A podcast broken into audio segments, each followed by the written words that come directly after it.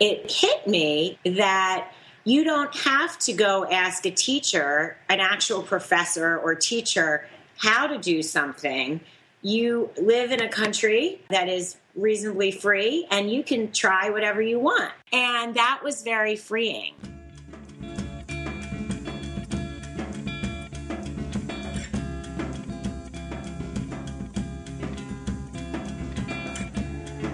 Welcome to the Studio Break Podcast. I'm your host, David Linaway. For today's one hundred seventeenth episode, Judy Tabel joins me from New Jersey, where we discuss her evolution as a fashion designer working for Zales, developing her own line, and ultimately becoming a ceramic artist for over a decade. So again, it's a very interesting story, and it's all coming up on Studio Break. In case you're a new listener, Studio Break is a podcast and blog site. We feature a variety of different artists from around the country and sometimes from around the globe, and they come on and discuss with me their innermost secrets about their studio practice, how they developed as an artist, some of the research, the techniques that are involved, and we share these interviews on Studio Break dot com. Once again, each of the blog posts feature images of the artist's work, links to their website so you can find out more, and these handy interviews where you can just play it right there on the website, or if you want, you can follow that hyperlink, go to the iTunes store, subscribe to the podcast, and you can get updates each and every time we have a new episode. Once again, it's an easy way to listen, so please check that out. If you're interested, any of the archives can be found simply by looking over on the left sidebar, going to Archive, and then scrolling month by month. You'll also notice if you want to find out more information about me, you can find it right there on the left sidebar, so please check all that stuff out. All right, here is our great interview with Judy. Stay tuned.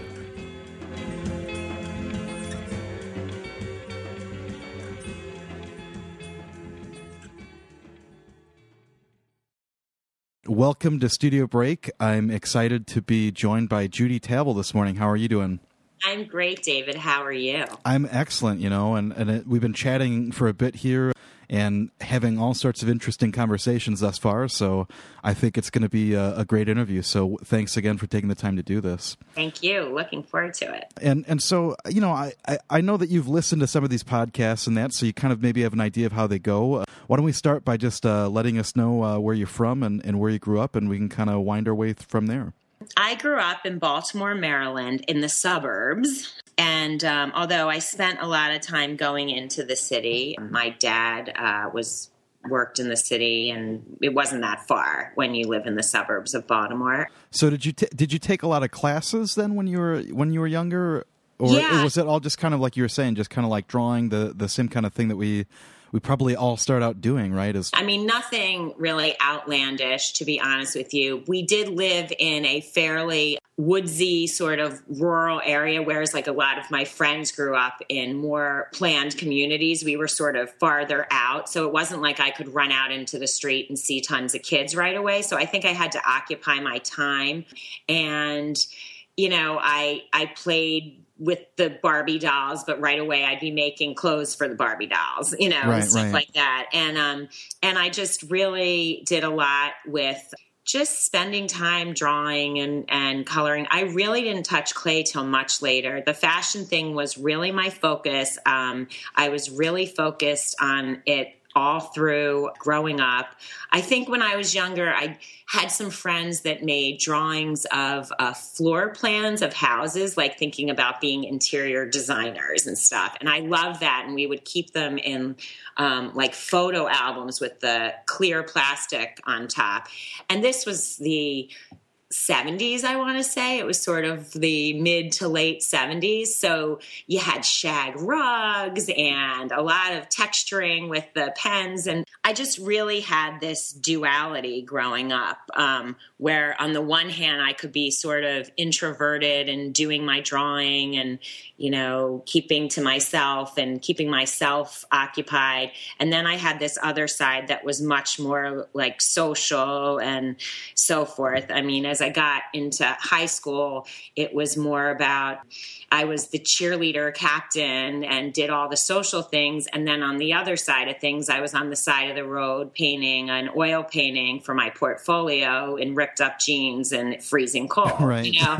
So I had, and, and honestly, I have to say to this day, for a long time, I was like, well, I just want to be this, or I just want to be that. And now I sort of have embraced the fact that this is just who I am. I have these two sides. I'm not Sybil, but mm-hmm. I have these two sides. I basically took the usual art classes. I think I was gifted in talented art, which showed that I had some talent there. Um, and then I think I started to develop being sort of known as, like, if you needed something done art-wise, come to Judy kind of thing. And um, I don't think it felt like it came that easy to me. I think I had ideas of what things should look like in my head. I wasn't as free with my art then. I sort of wanted it, if it was an apple, I wanted it to look like an apple. And I really worked hard. I mean, I would say my work ethic was probably even stronger than my actual ability at the time. Mm-hmm, so, mm-hmm. um, and so that's, that's a lot of how that started up. So then how did you become, you know, interested in studying formally? I mean, did you decide that, like, you're going to go to uh, a fashion institute? I mean, did you kind of pursue it as an undergraduate? I went two different routes. I knew I wanted to be a fashion designer. And I can tell you, I was so focused to the point where I started looking into colleges in, like, ninth grade at, on those green printouts the guidance office had with all the little holes on the edge. I mean, this is what when, like, the first computers would print like nothing, you know. And I would grab this thing that said where you could major in fashion design, and I'd outline it and draw it. I, like, I wanted to have a plan. What happened was I picked schools to apply to: Parsons, R I S D, Pratt, and Washington University in Saint Louis, which was a little odd because it was this truly academic school, but they had this fashion design uh, major in their art school. And, and, you know, but I always thought, well, R I S D was probably best because then I could maybe take classes at Brown, et cetera, et cetera. Mm-hmm. Well, I go to portfolio day and I took what I had in my portfolio thinking, you know, it was going to be a good experience, to the Maryland Institute of Art because this was in Baltimore. And the gentleman from uh, Chicago Art Institute was an older man. At least he seemed older to me now. Who knows? He could be my age now. But he he uh, looks at my portfolio and looks up at me and says, you know, and he's the first person I talked to. And he says, you know, you're not going to get into any of the schools here with this portfolio. And I was dumbstruck. I just, right. here I thought, I'm good to go, da da da. And I said, well, well, and I thought in my head, you better ask him why, you know? Right, right. and I, and he said, well, because you have none of the core components that we look at when you look at a portfolio. Even though my art teachers were very supportive, I don't think they truly got the program in terms of what the schools were looking for. They wanted the crushed paper bag drawn, the three balls in charcoal. You know, they had very specific things so they could see if your core talent was there. And so basically, after that, I was pretty devastated. I went home. I'm like, well, maybe I'm not going to, you know, go to art school. Maybe I should just become a fashion merchandiser. Maybe I have no talent, yada, yada, yada. And I started sort of taking some time and not doing any art and feeling bad and so forth.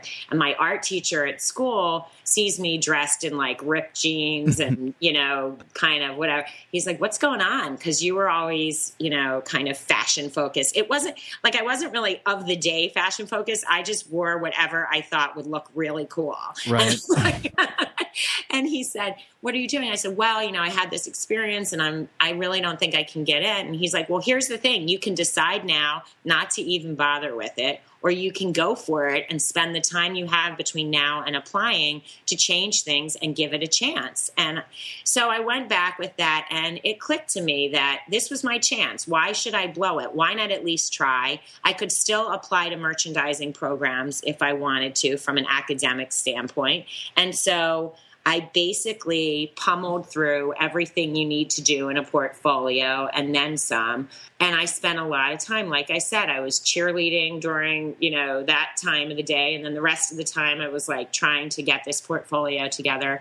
And I applied, and all the schools, I applied to twelve schools, and I got into every single school. And, and that was with the portfolio requirement. And it ended up being like this amazing thing for me to learn, which was that if you put your mind to it, you can make a difference with it. You know, I knew that it was important to me to be resourceful. If I wanted something, I had to just do it. And if you didn't know how to do it, you figured out how to do it. Right. And, you know, and that's, yeah, I feel very strongly about that in general today. It's such an interesting idea just because it's, yeah, I mean, something that completely remains relevant all the time. Yeah. Oh, yeah. Because we're always, you know, as artists, we're always kind of in this environment where we don't know how to do something. Yeah. And we kind of have to figure our way through it. Well, that, yeah, yeah. Well, well, and so, and so you started where then? Where did you wind up choosing to go? So that was what was weird. I always wanted to go to Rhode Island School of Design, and I was so excited about it. And then we go out. I couldn't believe I got into Washington University. We went out there to visit, and I had this amazing time. And this school really appealed to that duality I had. It was this art school, you know, with cool artsy people, and they were all pretty smart. You know, I really liked the idea of having the intellectual aspect, although you wouldn't maybe know it about me in college, but that was important to me. I loved, I, I was really pleased going to Washington University because um, I had a great experience, mm-hmm. but we didn't have ceramics there. So that still didn't cross my path. It was a great core fine arts program, um, which at the time I think I was sort of thinking, well, I just want to get right to the fashion. And I did certain like independent studies and electives so I could get to the fashion. But really, I had to take drawing, two D design, three D design, painting, both my freshman, sophomore years. And these were three-hour, twice-a-week studio classes with a lot of time in between working on sure. projects, like any art school, I think. And, and it was for B F A. And I did decide to minor in business, um, which really made my dad happy. I think the whole idea that I was going to become even a fashion designer seemed so outrageous to him, being an attorney, that um, he, I think he thought I was going for my M R S degree, which I was not. And so the only time I sort of had a step back from like, should I not keep, keep going forward with this fashion thing was that I had a very good experience, that same sort of this is really hard, but I'm going to conquer it kind of thing with my um, figure structure class, which was a drawing class. This teacher was excellent. She had you work from the structure of the figure, meaning the bones and the muscles and the skin, and really learn things all the way from the inside out. So we had to do a full size charcoal drawing of the skeleton. And it was an amazing experience. And I did really well. And I think at that point I was like, wow, I really could be like a real artist, where I didn't think of fashion as a real artist, I think. And I had like a moment or a few months of pause, but I basically was like, okay, that was cool, but I can't do that. Like, so I backed right back into what I had focused on. And that's what I graduated with, a major in fashion design, minor in business. I think one of the things that I would just throw out there that's so interesting, and I'm sure you're going to get to the um, whatever whatever big thing happened that you became a, a ceramicist, but, you know, just that idea of material too, you know, like, I mean, just taking yeah. something that, you know, you think of that you, you still construct, I guess, in the same way, I would imagine, yeah. but, you know, something that's very flowing, that's yeah. fabric versus something that you're, you know, kind of carving into or, or shaping with your hands. But yeah. There is a connection there, and it's funny because looking back at college is when I truly understand sort of how I deal with clay. When I was learning fashion, we, we learned a lot of pattern making and things like that, which honestly didn't p- appeal to me as much as draping the fabric on a figure form or a person and pinning it into place, basically, and then working backwards from there, making patterns from how you've pinned it and, you know, creating the garment that way. That's and interesting. So I come out of there, I end up, I was going to go work for someone in Chicago. I had a boyfriend at the time. And I really liked the city of Chicago. I mean, I had a I had a Lincoln Park apartment all lined up. I think I had signed a lease on that that I had to get out of because um, in the eleventh hour, my car was all packed, and the head of uh, the fashion department said, Venture Stores, I don't know, you've, you're probably too young to remember. No, Venture I, Stores. I remember them. Just it seems like seems like a different time, you know, like yeah, walking well, around as a kid. Yeah, yeah, right, exactly. I mean, so this was nineteen ninety, to right. give you an idea. So, sure. Yeah, um, but it was towards the, I'd say it was towards the end of Venture the last few years. But basically, Venture Stores was a Midwest retailer. It was sort of the Target right, of right. the ninety store area it was in. Not even quite. Like, Target took on such a life of its own, but it was sort of what the early Targets were like. And Target was our major competitor, at least from a fashion standpoint. I know you're thinking, fashion, how is that possible? um, and that is what I was thinking. And the head of the soft lines, her name was Maxine Clark, and she said to me point blank, okay, well, you can go design clothes that are going to be sold at Neiman Marcus and have to buy your clothes at Venture Stores, or you can come work at Venture, and I bet you'll be able to buy some clothes at Neiman Marcus. And right, right. and I was like, whoa. I mean, that was one comment, but there was also a lot of opportunity there. They were bringing me in as an assistant fashion director, and this this was a new position. And it was also developing private label for them. So they were making things where they created labels with things under it. This doesn't relate as much to the art, mm-hmm. but it's just sort of my journey is that it exposed me to traveling overseas right away. They sent me overseas a couple months into my position there, and I really saw a lot of things in the world that I wouldn't have seen had I gone a different route. I was in Hong Kong and Taipei and Singapore, and it was it was an amazing experience. And with that, I then later went to New York and moved into um, different jobs there and worked there. And eventually I ended up in a job in Philadelphia, having met my husband, who was uh, doing his residency in Philadelphia. And I was living in New York City. And basically it brought me to Philly and as the head designer for a line that was being brought back into vogue called uh, Lily Pulitzer, mm-hmm. which was a print design uh, focused line that was big when like Jackie Kennedy wore all the little shift dresses. It was like Palm Beachy. But so I worked at Lily. I was, I had a great experience there. Um, I can only say good things about the people that I worked with there. But then I wanted to start my own line, and I got pregnant. So it was terrible timing. But um, and my husband's like residency and fellowship was over, and we were going to be moving out of the area somewhere, we figured. And so I started my own line, which was an amazing experience as a, a business owner, but it also taught me some things that I didn't want to keep doing. And um, and I closed the line, and my son Jake was born uh, about four weeks early, and that became my focus for a while. I continued to freelance. Maxine Clark, who had been the head of Softlines at Venture, had now become president of Payless Shoes and then had gone off to start her own business called Build-A-Bear Workshop. Mm-hmm. And she asked me to design the first clothes for the bears. So I actually made the first clothes for these bears at this Build-A-Bear Workshop, and that was taking me back to more of a hands-on thing. And that was interesting, but I really didn't see that sort of as my future. Mm-hmm. nine eleven had hit. I was painting. I really didn't want to get back into fashion and traveling overseas. Our area was struck pretty deeply um, from nine eleven because it's a Wall Street bedroom community, mm-hmm. and a lot of people were lost. So, and there was a whole emotional side that became very strong.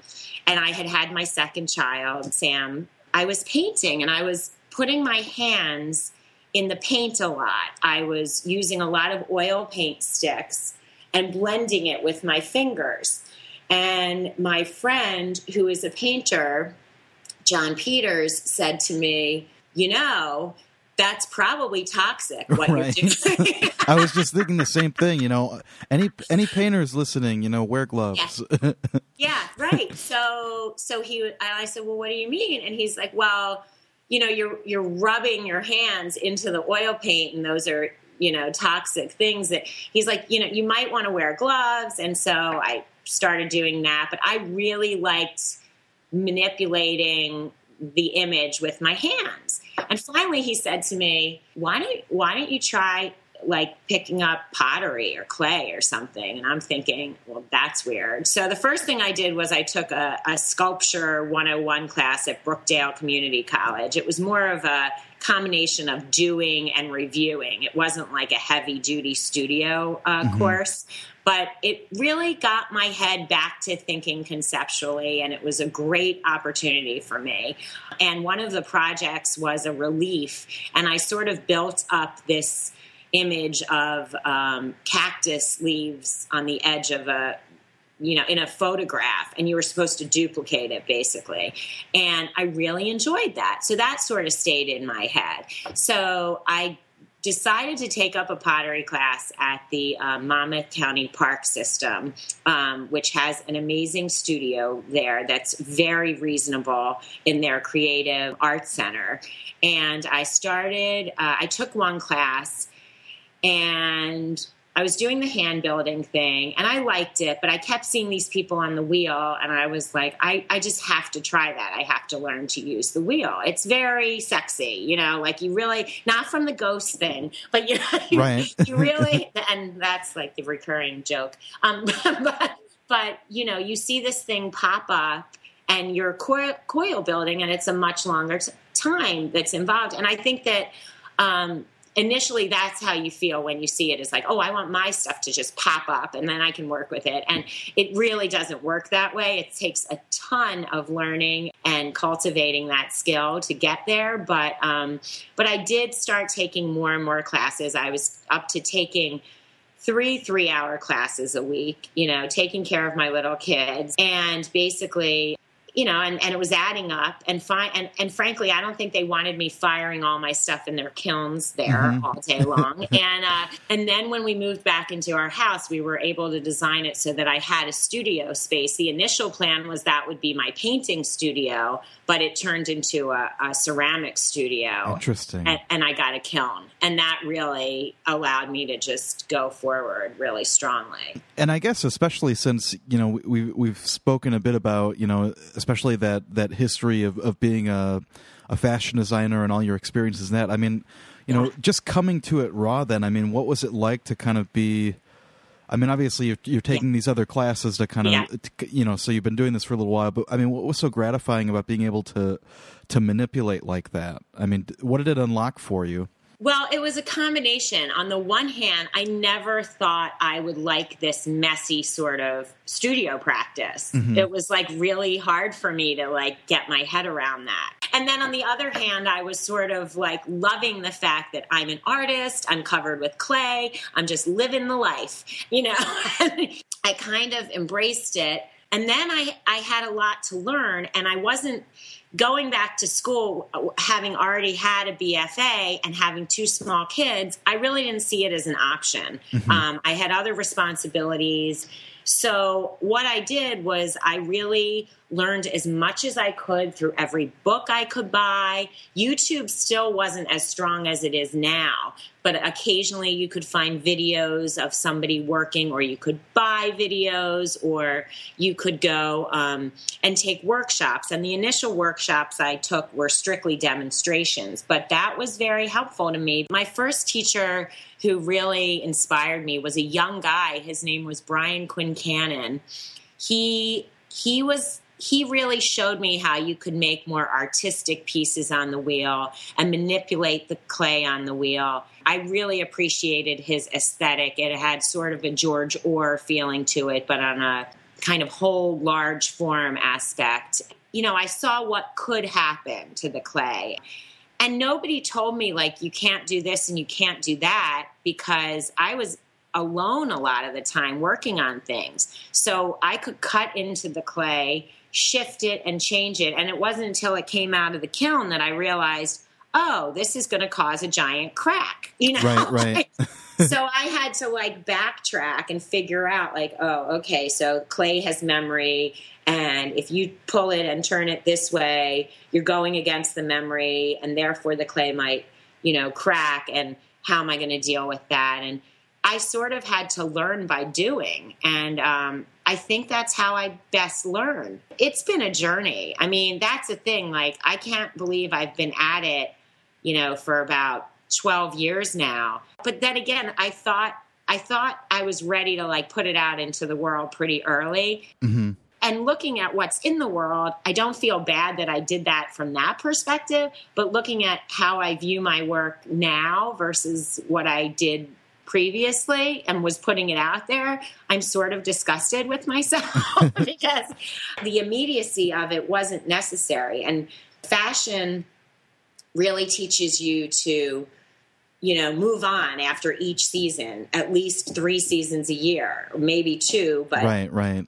And so it's interesting. I, yeah. And I, but I understood the concept of staying true to a voice. I knew about building a brand from fashion, and that was sort of restraining as well as a framework. I sort of created my own frameworks. Like, you can't do that because you do this. Like, you're no, you're going to be known for this, so you can't do that. And in some ways, it created a cohesive body of work. But in other ways, I wasn't. I wasn't allowing myself to do anything different, which would possibly enter me into a whole new world. So where we just last left off, you know, we were talking about the, the beginnings of your ceramic work. And I just want to kind of clarify too. So if you could give us an idea of, you know, roughly where we're at, you know, you were talking about outfitting your new, your new place, um, complete with ceramic studio. I think I was talking about how, how I was learning and who I was learning from, and, and how I was doing a lot of it sort of D I Y, right? Yeah. And, you know, that brings in what we were talking about before the interview, which was the whole idea of resourcefulness. It hit me that you don't have to go ask a teacher, an actual professor or teacher, how to do something. You live in a country that is reasonably free, and you can try whatever you want. Right. And that was very freeing. And so I did that, and I let myself sort of explore. And I don't know if that came from one of the first workshops I took, which was just a demonstration workshop that Peter Callis, who uh, is a character who is is very well known for his work, uh, wood-fired work. He's actually um, from New Jersey originally, not right here. But um, he was teaching a one-day like workshop. And he did something, and I remember saying to him, you can do that? Like, that's okay? And he's like, honey. Yeah, I think he said honey. Goodness. Um, yeah, yeah. He's a, he's a character. Um, he's like, it's a free country. You're not living in, like, some, you know, uh, police state. You can do whatever you want. So if you want to do this to the clay or that to the clay, you can do whatever you want. And you know, for what it's worth, like, I needed to hear that. I needed somebody to say that to me and give me permission. I mm-hmm. think, you know, you could psychologically break that down. But I, but I think that was very freeing. And also it showed me, okay, well, if you want to do these things, you're going to have to figure out how to do them, whether you ask people. And that might have made me more interested in finding people online via, I think I was on Etsy at the time, and there was a mud group there that I had joined, and we were able to share information with each other there, as well as eventually years later, probably it was when Facebook became very helpful with reaching out to ceramic artists, because when you're, you know, alone doing your thing, you may have some local people you can reach out to, but you know, when you're right in the middle of something, it's really nice to be able to go online and say, hey, you know, artists or ceramic artists or potters, I really need help with X, Y, and Z. Do you know if this works? You know, before mm-hmm. you completely blow up a kiln. So that, that was definitely sort of how the exploring happened and how my education kind of continued. I mean, I still took classes for a while here and there at the Craft Center. I took amazing workshops from different people, um, and learned a lot of tricks sort of of the trade. But I was always very focused on not making somebody else's work. And I mm-hmm. see that happening a lot um, in the ceramic world because um, it's got to be one of the oldest forms of art making, you know, that there is, though, too, you know? Yeah, yeah. And the thing is, it is encouraged to have people try um, techniques so that they can learn the technique. So they want you to copy their work in a workshop, for instance. They might suggest that. But what is disconcerting to me is that when somebody literally learns something in a workshop that looks, and they, I mean, maybe it's not to the quality of that person, but to the naked eye of, you know, somebody at a little craft fair somewhere, it's amazing, right? And basically, which is, you know, one, whatever, like it's all, but what's disconcerting to me is why doesn't that person, why do they want to make somebody else's work? You know, like I never really, it, I mean, to me, that's where you start to divide artist potter from crap, like I don't even know what to call it, because I, I still think that there are unique, you know, all sorts of unique craft people, unique potters, production potters. They still make their own design. But there are people that literally can master a skill, but really don't bring their own voice to it. You kind of have to find your own voice. And if you start to step on people's toes getting there, you know, you need to pull back from that and, and say to yourself, oh, I really am. Like, how did that, I don't know how that happened.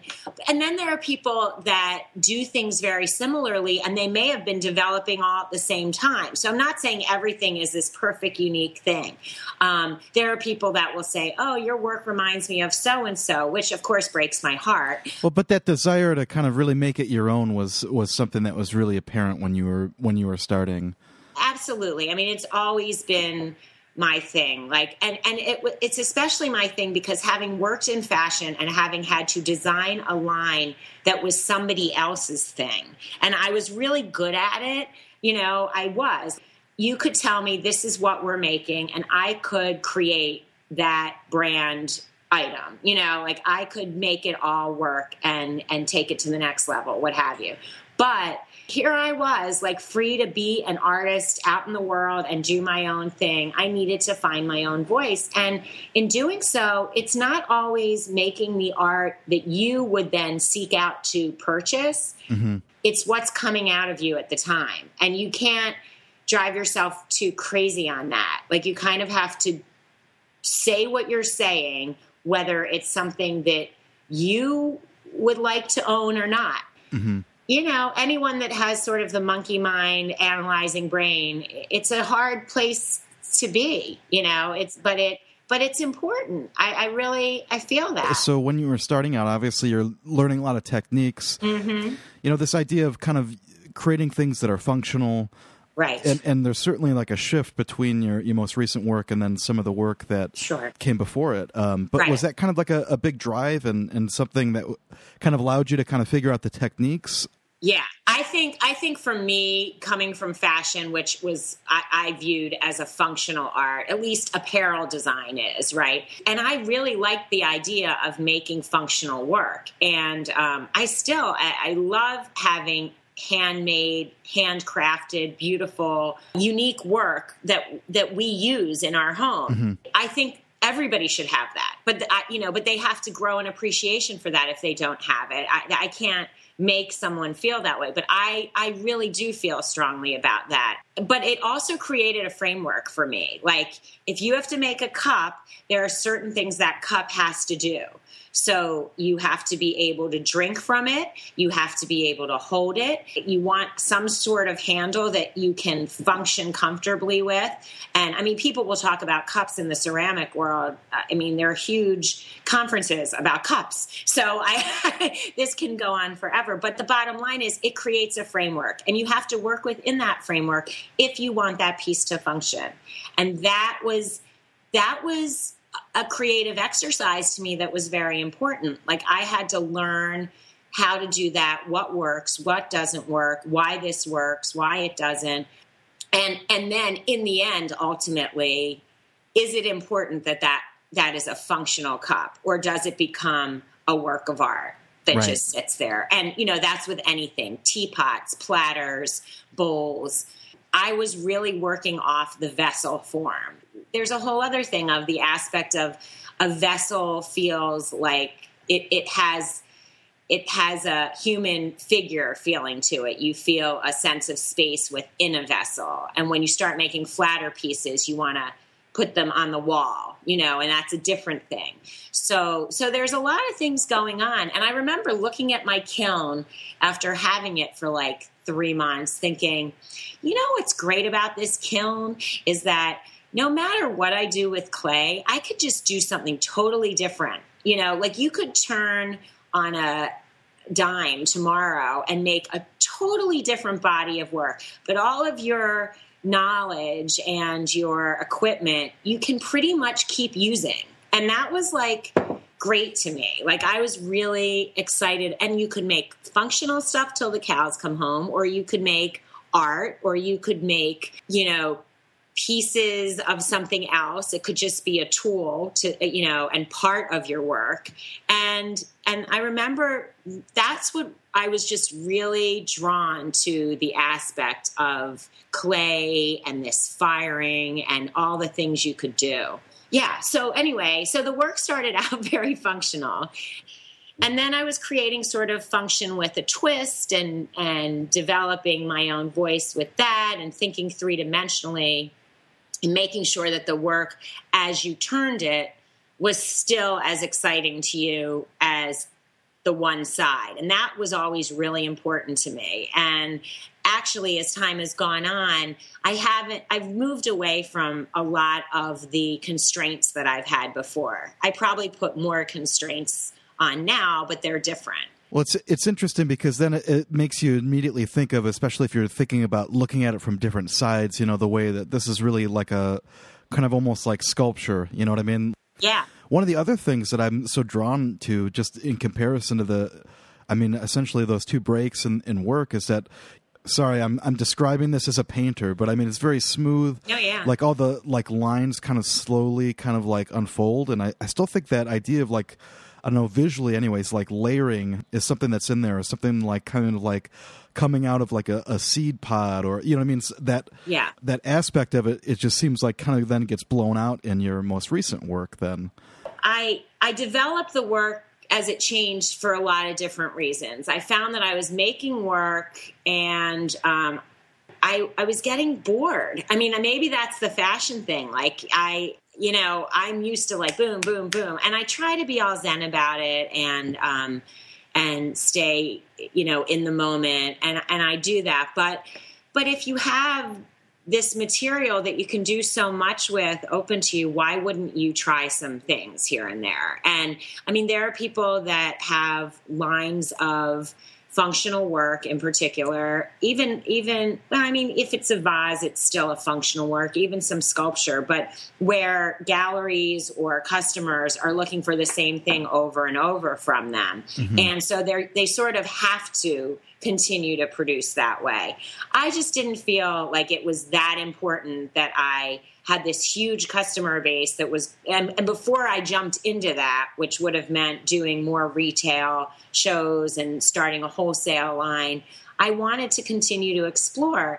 And along the way, it feels very different, but it, it was sort of gradual. Like I had a lot of steps forward and steps back as I developed the work. And you see a lot of pieces on my website. You were saying you see like over two hundred pieces. And, and close, close. Yeah, maybe not quite. But I mean, but the thing is, like people would say, oh, wow, you're so prolific. And I don't know. I just felt like I had to get more out. I had to get it out of me. You know, like there there was stuff I had to show. And and these are just the pieces that I decided to photograph. So, I mean, there was a lot of work along the way and a lot of stuff that ended up at either in my backyard or uh, in, you know, in the garbage. And, and I don't like that idea, but it's true. And so how did you wind up moving towards this more kind of textural you know, you kind of describe it in, in writing yeah. about it as more sculptural, um, yeah. based off of observation. But how did you kind of move towards that? I mean, was there anything in particular, or was it just that gradual shift like you were just describing? Right. In two thousand nine, my dad had this uh, episode, and um, and his health was in danger, and he had some other issues. And I had to go back and forth a lot. And so it hit me that when I'm in the studio, I really wanted to be doing as much of the process that I loved as much as possible, instead of just doing parts of the process that would achieve a final outcome that was amenable to my liking, you know? And so basically I, I spent some time thinking about it. I spent some time sort of, um, playing with the clay and trying different things. And, um, what I found is that I really enjoy manipulating the clay and adding texture to it. I really liked to get in there with the texture. I wanted more depth to the surface. I didn't see the point in, in just coloring a surface. Like, here you have clay. Why wouldn't you work deep down into the surface? And, and I think I was dealing with a lot of stuff like on a deeper level. And I mean, it really, it sounds like, you know, hokey, but I, I wanted to get in there. And so I did. I started developing sort of my own technique that would allow me to sort of play with the piece. Now, of course, it makes me play with the piece a lot longer, and it's therefore very time consuming. And therefore, it put me sort of in a different market in terms of price point and sales. And it was starting to go down that road. And you know, I'm still battling with the idea, am I a real artist, et cetera, et cetera. Mm-hmm. I was still making vessels. So they still had a functional aspect to them. And my cups were still cups, but really, like, how many people were going to use this cup? And this cup was going to cost now, and not making me any real money, this cup was now going to cost seventy dollars. And how many people do you know buy seventy dollars cups? Well, I do, because I'm obsessed with ceramic artists, but, and there are a few of us out there, but, but, but it's unlikely. Right. So, so I did that for a while. And then more recently, I came to the conclusion that it's okay to close the form. And I have to say, I can't say I came to a lot of this all by myself, but I started to come go down that road on my own. And so I also really got to do more of what I loved when I was in the studio. So that precious time remained precious time, and it wasn't like a dreadful experience. That's another reason why a lot of my pieces became more, it, it's aesthetic as well as the process. They became less about making glazes that are like a perfect color. I mean, I spent a lot of time making all my own glazes on those early pieces and never getting the yellow quite right. So I would try a new batch. And I mean, it's a whole chemistry thing. But again, like, it is somewhat fulfilling to know that you can do whatever you want if you set your mind to it. Like, I actually understand why you would add an opacifier to this clay, you know, like mm-hmm. it, I was making things from scratch. Right. So meanwhile, I started developing my work with this carving, and it sort of went off in a new direction. And then I was really looking for some sort of critique or mentoring and so forth. And there's a gentleman who has a podcast called Tales of a Red Clay Rambler. His name is Ben Carter. He's younger than me, which, you know, like probably ten years younger than me, mm-hmm. which wasn't my initial plan, to look for a mentor of any kind and someone younger than me. I felt like I needed someone who, you know, understood life experiences that, that I, you know, that. Meanwhile, though, he ended up Skyping with me a couple of times and giving me some great, you know, one-on-one response to what I was dealing with. And it was almost more philosophical than actual technical work. Mm-hmm. Um, and he's a very insightful guy. And he, I think he's probably an amazing teacher. He lives on the other side of um, the U S And when he started his podcast, I think he was in China, actually. That's so cool. Um, yeah. And so we, you know, and he really, you know, was a great help to me, because he would say to me, well, what makes you think you can't do this sculptural thing, or why are you saying you don't want, you know, it was, it was again, I, you know, it's that feeling of permission, which I think now is coming from myself, but it was that feeling of saying, you know what, you don't have to leave a hole in that form because, you know, you want to be able to put flowers in it, because really how many people are putting flowers in that form? Mm-hmm. And I found that they probably weren't. When the forms got so involved and they cost more money, they were they were either decorative objects or a piece of art. And so that's when I started doing more pieces that are completely closed off. Another thing he uh, pointed out to me was I was still working very much from the wheel, keeping everything on an axis. Even when I put it on its side and worked the form that way, it was, there was still like a top and a bottom that you could stick a pole through.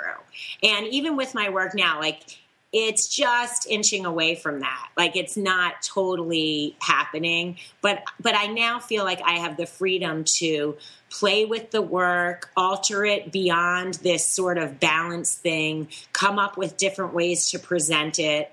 Um, and really reach out in a sculptural way and in, in an art way with the big A, you know, and that's a big deal as um, ceramic artists in general. It's it's sort of the stepchild of the art world. We hate to say it, but it's true. I hate to say stepchild too, but it's sort of like the Cinderella story. You know, people think, oh, you know, that's a great hobby that keeps you busy. And it's like, what? You know, right, right. I, I, I, you don't know how much I, you know, I, I have invested emotionally and time-wise into this. What he said was a great kind of response. And this is for any artist, is basically like, when you put yourself out into the world and you say, like when like when you're in a class and the teacher calls your name and you say here, you're a part of that class the minute you say here, you know. And so by putting yourself out there, which is opening you up to criticism and everything, you are part of it. Nobody can say that you're not making art if you're making art and you say you're making art. I mean, it you, they might not like your art, but it's just as valid as anybody else. And sure. That was very important to me. And that has really um, more recently sort of affected the direction I've gone in. And um, there were two workshops that I took that were very helpful, that were more sort of philosophical, and they were longer workshops. They were a week long. One was with Chris Guston at Anderson Ranch, which is an amazing uh, place to learn di- various disciplines, um, where they have one week long workshops to two week long workshops in the summer. And that's in, in Highlands in Aspen, Colorado. And another one is at Peters Valley, which is just in New Jersey. It's in Layton, New Jersey, and they get some wonderful teachers there. And again, they, it's multidiscipline, so you might have glass and metal happening at the same time as ceramics and various other things. And then I most recently took a workshop that I literally came back from um, like a week ago that was up at Haystack School of Craft, which is in um, Deer Isle, Maine. And I had planned taking this for a long time, and it was with Chris Staley, who's head of uh, ceramics at, at Penn State. Mm-hmm. And he has a lot of videos on YouTube that talk about sort of his um, teaching process as well.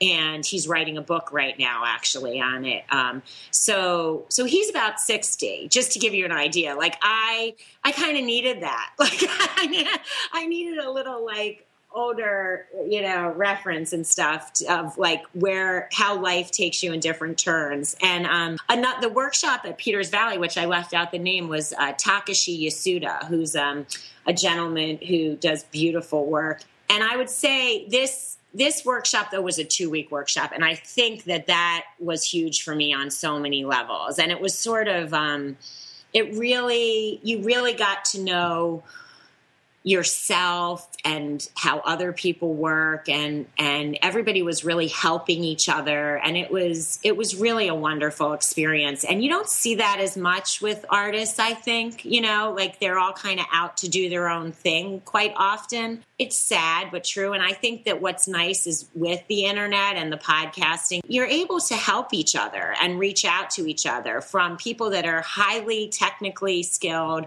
to people just starting out. In a lot of ways, I, I find that as we are going out, you know, we see this internet thing, and we talked about this earlier off mic and everything. But mm-hmm. like, I really think it's important as we enter into this fast uh, growth, um, technology-wise world, that we're able to utilize this technology to bring people actually closer together in a positive way. And for me, I mean, that aspect of it has been huge. I mean, if not, I would be sitting in my studio trying to figure out what to do next right. and getting like blowing up things left and right and being like, like having more mistakes than I've had in the first place. But, um, you know, I'm able to rewire my kiln because the company that makes my kiln, Scott, has a video online and basically walks you through the rewiring process. I mean, that's huge. Like me, I'm not like an engineer.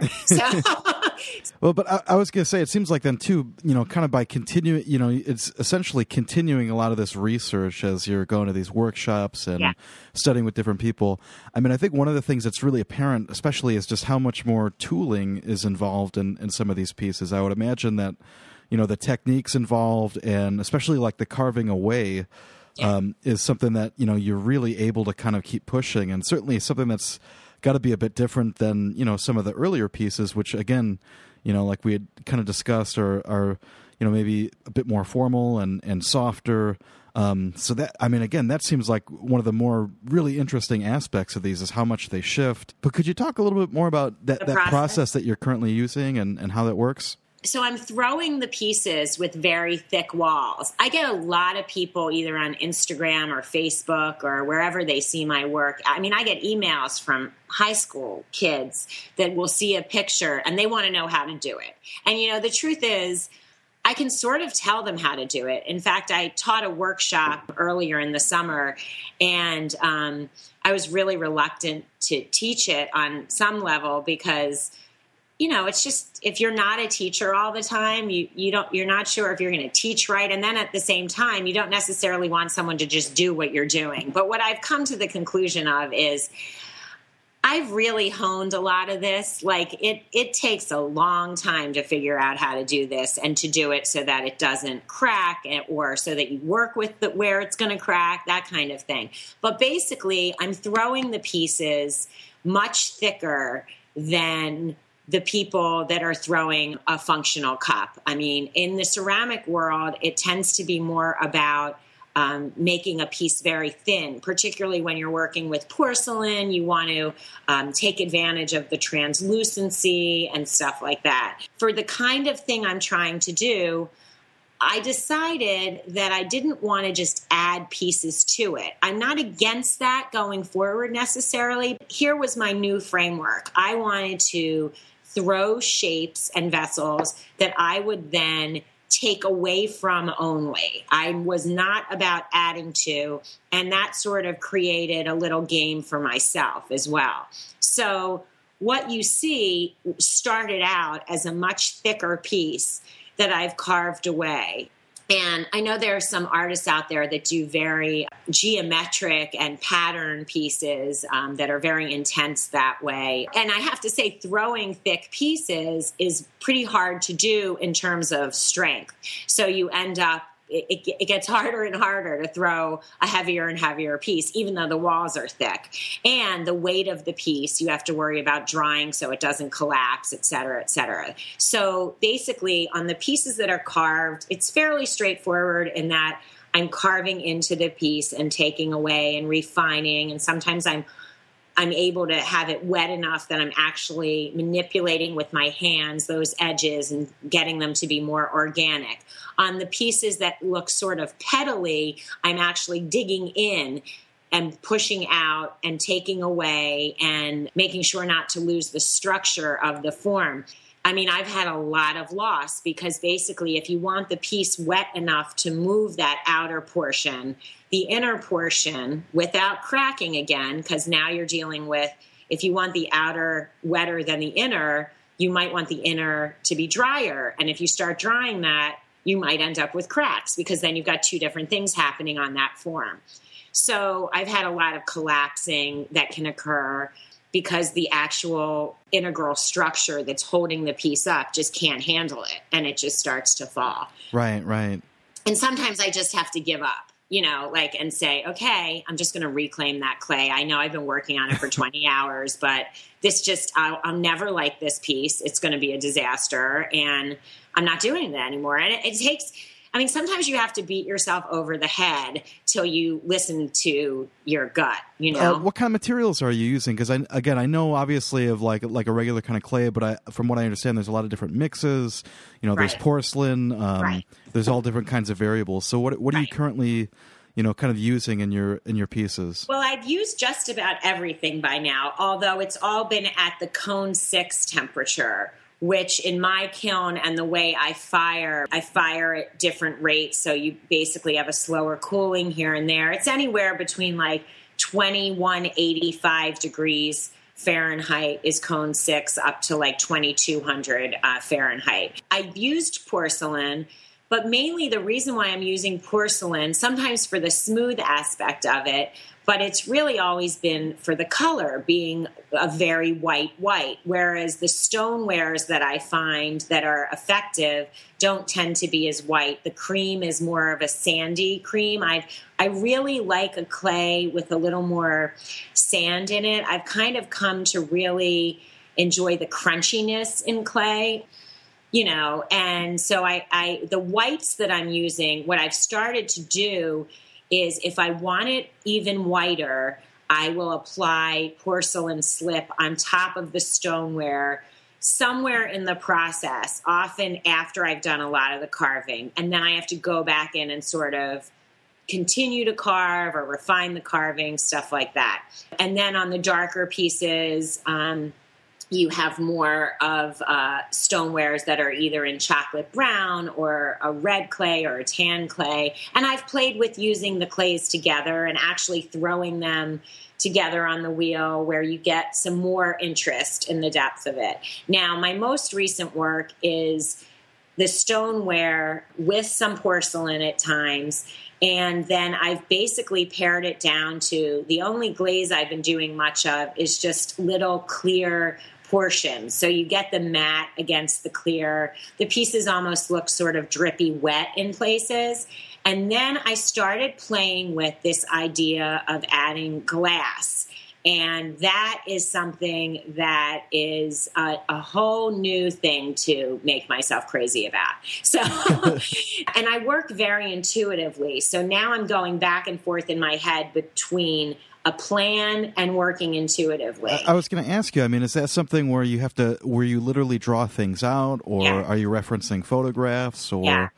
Yeah, I draw, but my drawing is almost more of a doodling of sorts that sort of remind me, like, why don't you try this and why don't you try that? To me, for what I'm doing, it's so um, confining as well as unrealistic because of the way clay reacts on the wheel and in my hand, and I'm constantly changing direction based on what the clay, and I, and I know when Grace Sheese was on, I remember she said something like the clay speaks to you. And, you know, it is so true. Like sometimes you just have to be like, this clay is telling me not to do that. How many times am I going to try to do that and have it show me that it's not going to do that? You know? Right. So you basically go back and forth with it. And, you know, for me, it's being open to change as it goes along. If it starts out as a bowl, but it wants to become a closed form, well, I'm going to let it become a closed form. And I'm not going to say, well, but no, I can't do that because, you know,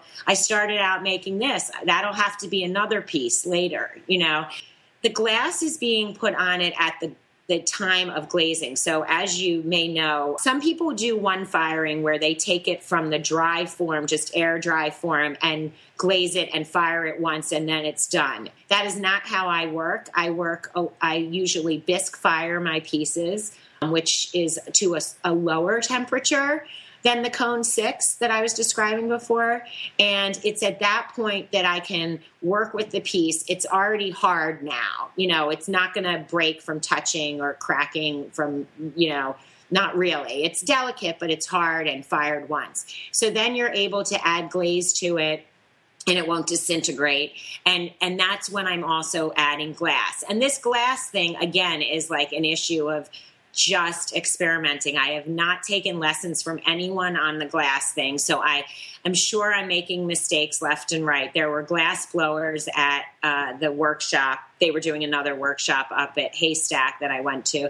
And I, I'm like, I'm like, yeah, I'm working with glass now, but we're just not going to talk about it because you're going to think I'm like exploiting the industry. So like, because I'm really just sort of playing with it and experimenting. And I, but I really kind of love how where glaze, you can get pooling of glazes and get some depth in there. The glass, even though it cracks, which I kind of like where I'm using it, you get this, your eye actually can go deeper and deeper into something, where with the ceramics, you're kind of limited. Like it's, you're going to hit a wall, you know, mm-hmm. or you're going to go through. And this, this just allows a new level of sort of trying to go deeper and peeling away the layers and, and playing with that and sort of making that the focal point of the work versus going back to glaze and playing with that, um, which glaze seemed to take away from the carving a lot for me. So I really liked the pieces before they were even glaze fired. So I found that I had to do less and less with glaze at this point. And that's where I've come to where I am right now. So that's going on at the same time as we started to talk before about relationships between artists and stuff like that.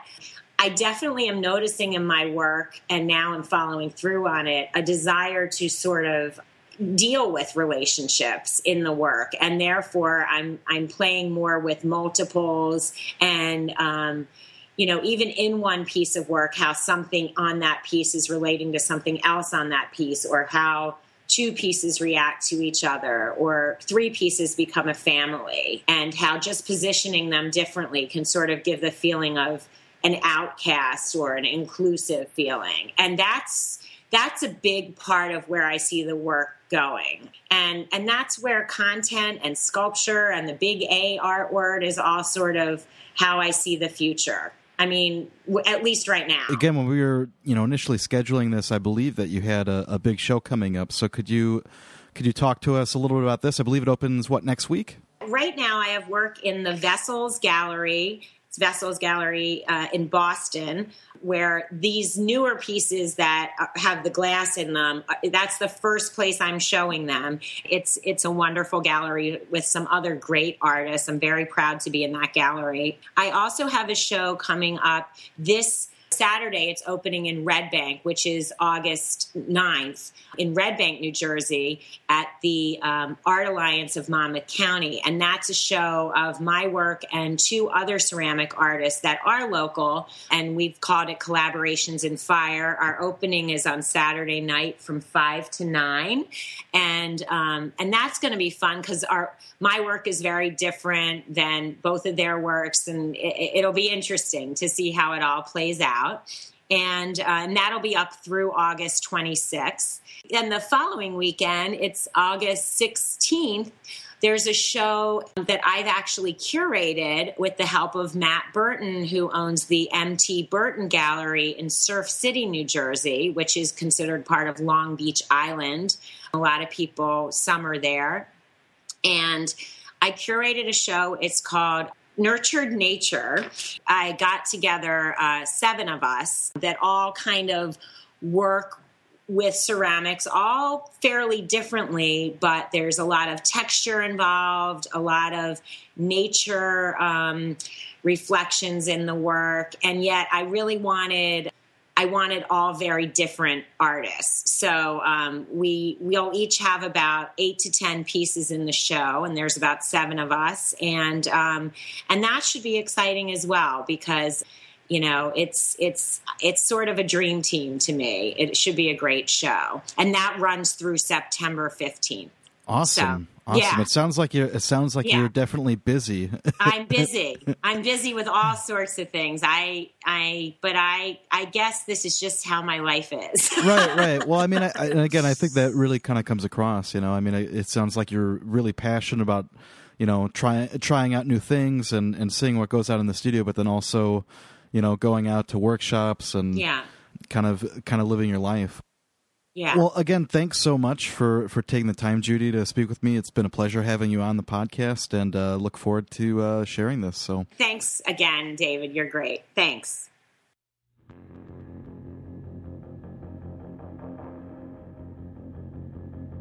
Thanks once again to Judy for joining us, and you can check out her website, j t ceramics dot com, and find more information about her there. You can follow her blog, send her a message, or go see one of those shows in person. If you'd like to see some of my recent paintings, check out david linaway dot com, follow that hyperlink. I am excited to say that podcasts should be coming out a little bit more frequently now that summer is over. I am excited to also announce that I will be taking a little bit of a break, and that I'll be doing a short week residency at Osage Artist Community in Bell, Missouri. So I'm really excited to return there. Mark has invited me out to do a live podcast, to do some studio work, and to interview some of the artists, talk to them, and of course see all the changes that have been made in the past five years. Very exciting stuff.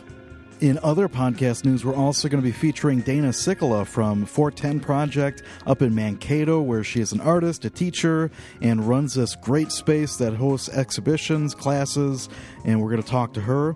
We also have Julia Friedman from Exchange Works coming up. Exchange Works is a website and organization that simply allows artists to exchange work for resources. Of course, remember, you can check out other episodes of Studio Break at studio break dot com and also in iTunes. So please subscribe to the podcast, leave us some comments, some feedback, especially helps others that look for podcasts to listen to, and you can do your part there. Please help us get the word out on Twitter and Facebook. Please share your work, say hello. We always like hearing from our listeners. And lastly, we just want to thank Skylar Mail, the artist and musician who provides the music for Studio Break. You can check out his website at skylar mail dot com. And with all that out of the way, that comes to the conclusion of our episode. We thank you so much for listening. We'll talk to you real soon.